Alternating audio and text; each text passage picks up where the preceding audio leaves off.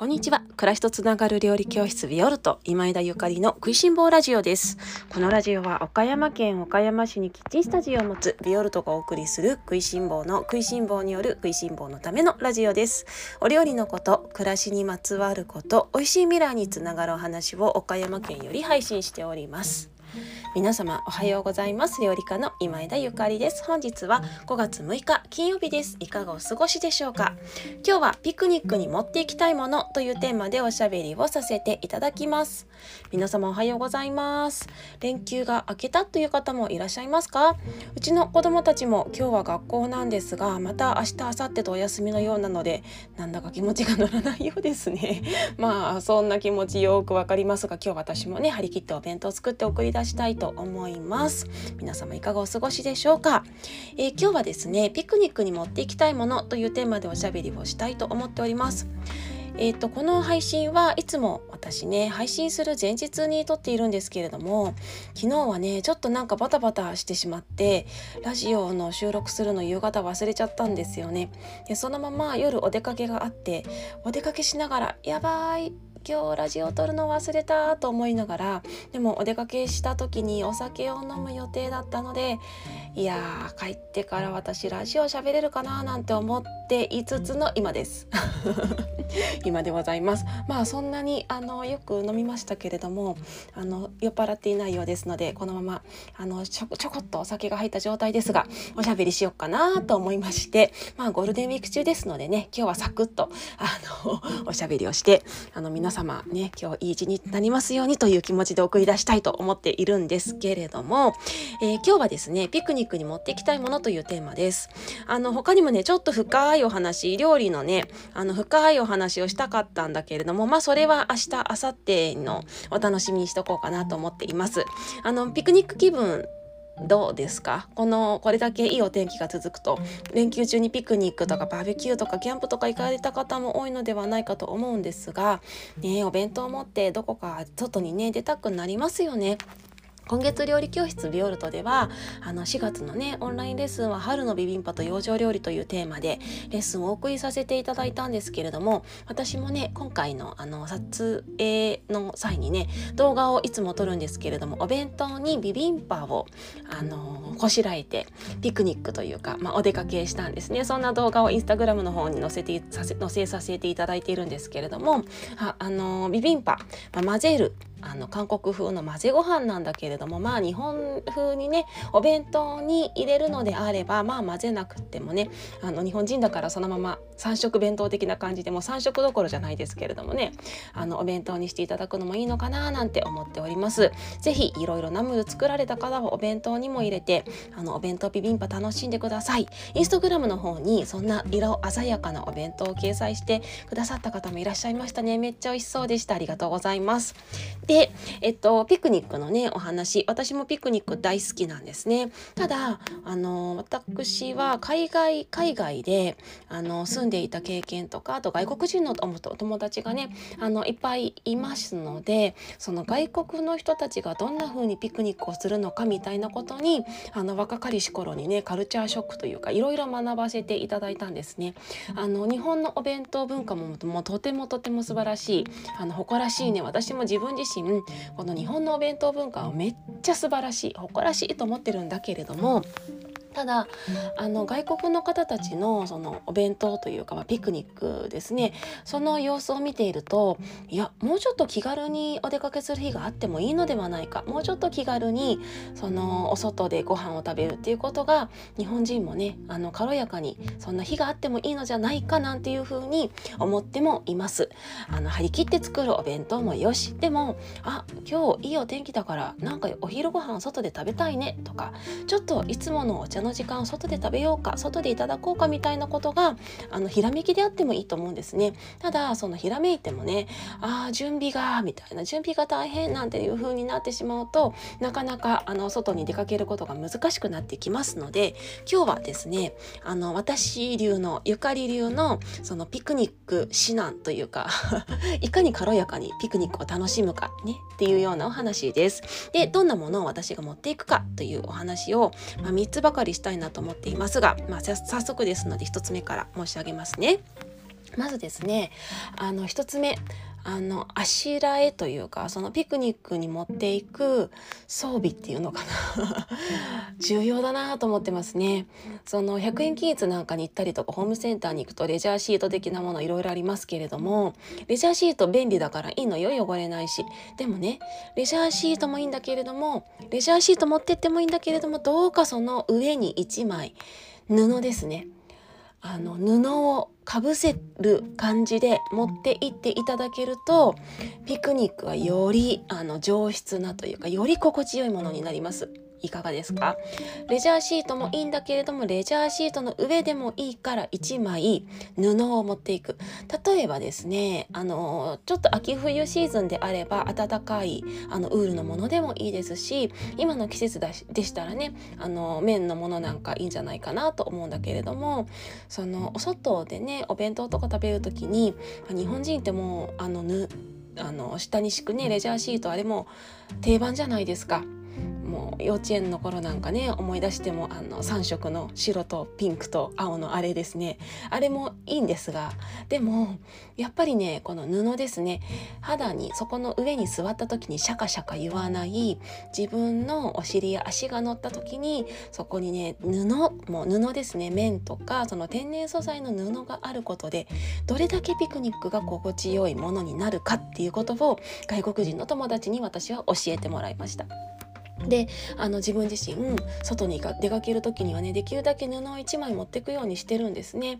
あのー、全然違いますもう気分が。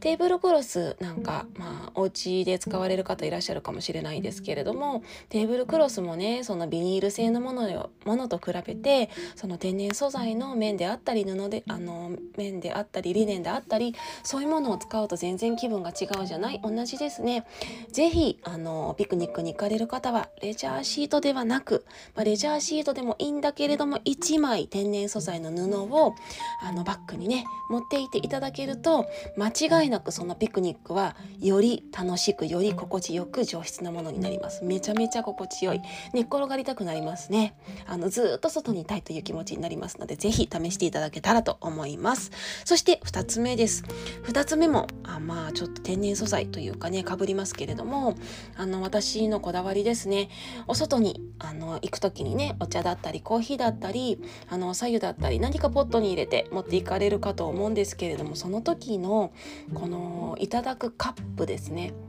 あのこの水筒についているカップみたいのあるじゃない？あれ便利ですよね。蓋の代わりになりますし。でもあれでいただくお茶はあんまり美味しくない。もうこれは私いつも思うことなんですよね。このね口に当たる素材がどれだけ大事かっていうこと。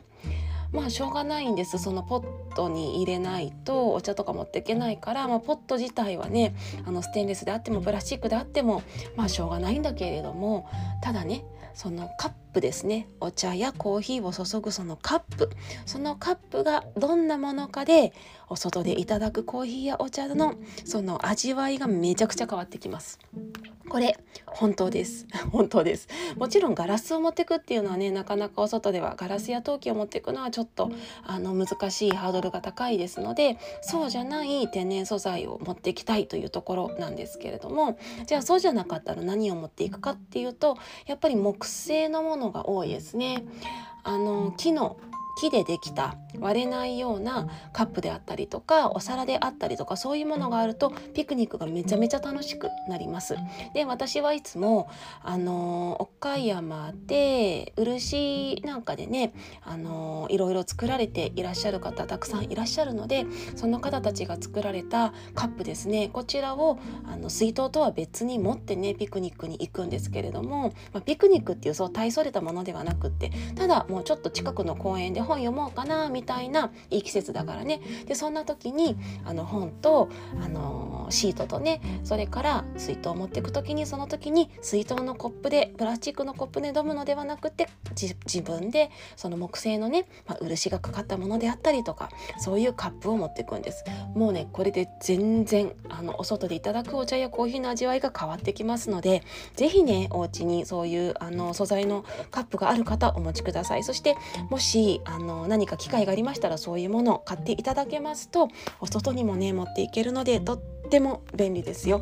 やっぱりね口に当たるこの素材っていうのめちゃくちゃ大事。それからやっぱりプラスチックであれステンレスであれ匂いっていうものがねあのありますよね。もちろんそれはグラスでも木でもあるんでしょう、まあ、グラスはねあんまり匂いがないんだけれどもあの特にプラスチックとかあのありますよね匂いが。でやっぱりあのプラスチックの匂いがねあの美味しいお茶やコーヒーを邪魔してしまう。まああのそれがまたいいみたいなね時もあるんだけれどもそれがいいねみたいな時もあるんだろうけれどもでも個人的にはあのプラスチックのカップではなくってその木製のねものを持っていくのが大好きです。もしよかったら試してみてください。そして3つ目ですね。3つ目はね、ちょっとあんまり、あの、やみんなこうしてなんていうのが本当はいけないのかもしれないどうでしょうあのちょっとサクッと言いますねですのであのですねあのフルーツを持ってく時にね例えばまあおみかんとかだったらいいんです。すぐ剥けるようなおみかんとかバナナなんか持ってかれる方多いと思うんですけれどもりんごなんかね持ってくのもいいですよね。ただりんごを持っていく時に切ってね食べないとあの大きいので丸ごと食べれない場合はもう手であのナイフ的なもの。ただそのナイフねあの不要に持ち歩いてしまったらちょっとそれはとても危険ですしそれからそのナイフを外に持ち歩いてしまうとちょっと厄介なことが起こるなんていうふうに聞いたことがありますので ありますので皆様不用意にあの持ち運んでほしくないんですけれどももし安全なナイフがあれば安全なっていうのはあのちょこっと触ったぐらいでは切れないっていうか私がねいつもあの持って歩くのはねいや持って歩かない方がいいのかな。どうなんでしょうね。あの本当切れないナイフです。切れないナイフ。それこそお肉とかステーキとかを食べる時に使うようなナイフ。ああいうナイフでイタリアのものなんだけれどもあのリンゴぐらいは切れるものがあるんですよ。ただ本当にあの人を傷つけることはできないぐらいの安全なものなんですけれども。そういうものを持ってそれとリンゴを持ってサクッと出かけたりするのも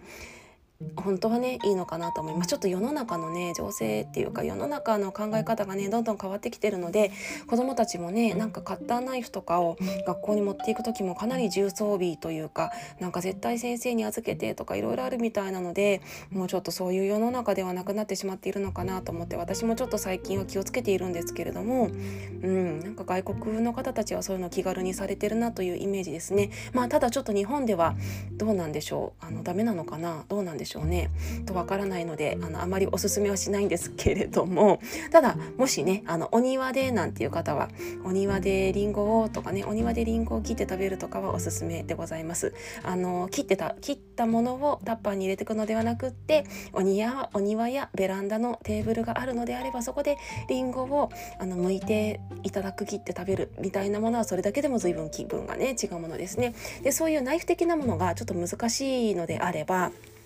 あのサンドイッチなんかもねあのなんていうのその場で作るサンドイッチ。例えばあのパンと食パンとえー、っとたまゆで卵とマヨネーズを持っていくみたいな とか食パンとマヨネーズとハムを持ってくとかそういう形であの自宅でね全部しつらえて持っていくのではなくって途中まで、まあ、材料を持って行ってでも公園やピクニックで外でもあの外で途中から調理をするみたいなちょっと外であの食パンを出してハムやマヨネーズを出して食べるみたいなものもすごくおつなものですね。これあのいろいろね外に行く時に準備がた、まあ、もうちょっとちっちゃい子供なんかいる時はねもうちょっともうお弁当作る時間ないけど外でね食べれたら公園で食べれたらいいねなんていう時はちっちゃい子子供がちっちゃい頃よく私やってたんですけれども食パンとハムとマヨネーズを持って行って公園であのパンをねあの出してハムを挟んで食べるみたいなそれもすごく気軽にあの外で食べられるのでよかったななんて思います。そんな風にしてお家で全部をもうね準備して完全準備して出かけるのだけではなくってちょっとね外でできるものはもう外であの途中からサンドイッチ作っちゃいましょうとかねあのそういうようなピクニックもとても気軽で軽やかでいいなと思いますしあの外で挟むからこそ美味しいみたいのもありますね。あのもしよかったら皆様やってみてくださいね。我が家ねよくやりますよ。あのハムじゃなくっても焼肉サンドイッチとか子供たち好きなので昔よくやったんですけれども食パンと焼肉はねあのお家で炒めていくのね。でそこにあのタッパーにレタスとか玉ねぎのスライスとか持っていってで食パンもそのまま持っていく。あのお家から挟んでいくんではなくってそのピクニピクニックをねする場所で場所で入って1枚ずつみんなにサンドイッチを渡してで好きなものを挟んでどうぞみたいなタッパー回すっていうのもすごくあのよくやりましたね、まあ、ちょっと子供たち最近大きくなってピクニックもあまりなんか行ってないんですけれどもいい季節なのでね一人でも行こうかななんて最近思っているところです、まあ、皆様もね是非まだ連休続いていらっしゃる方もあの多くいらっしゃると思いますしあのしばらくね5月とてもいいお天気が続いていますのでもうね日本のこの外であの美味しくご飯が食べられる季節っていうのはとても限られているのでこの今湿度があまりないねこの軽やかなとてもあの清々しい季節今だけですのでね是非皆様ピクニック行ってみてください、えー、レジャーシートだけではなくって天然の布を持っていく天然素材の布を持っていく、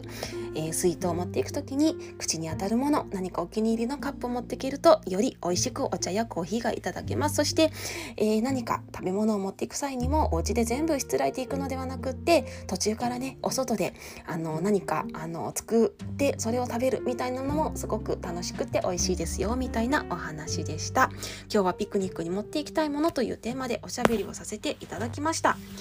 えーとですね、料理教室ビオルト、あの、ただいま、キッチンスタジオでのレッスンをお休みさせていただいているんですが、オンラインサロンの方は、毎日いろいろ投稿させていただいております。えっ、ー、と、昨日はですね、あの、料理教室にずっと通ってくださっている私の、あのー、尊敬する、あの体のね、体や心の、あの、プロフェッショナルがオンラインサロンの中にいらっしゃいまして、その若菜さんっていうんで言うんですけれども、若菜さんのね、とてもためになるコラムを投稿させていただきまました。あの私だけではなくって私がビビッとねこの方にコラム書いてほしいとかこの方にお話聞きたいなっていう方がオンラインサロンの中にいた場合はもうちょっとね矢をビュッと飛ばして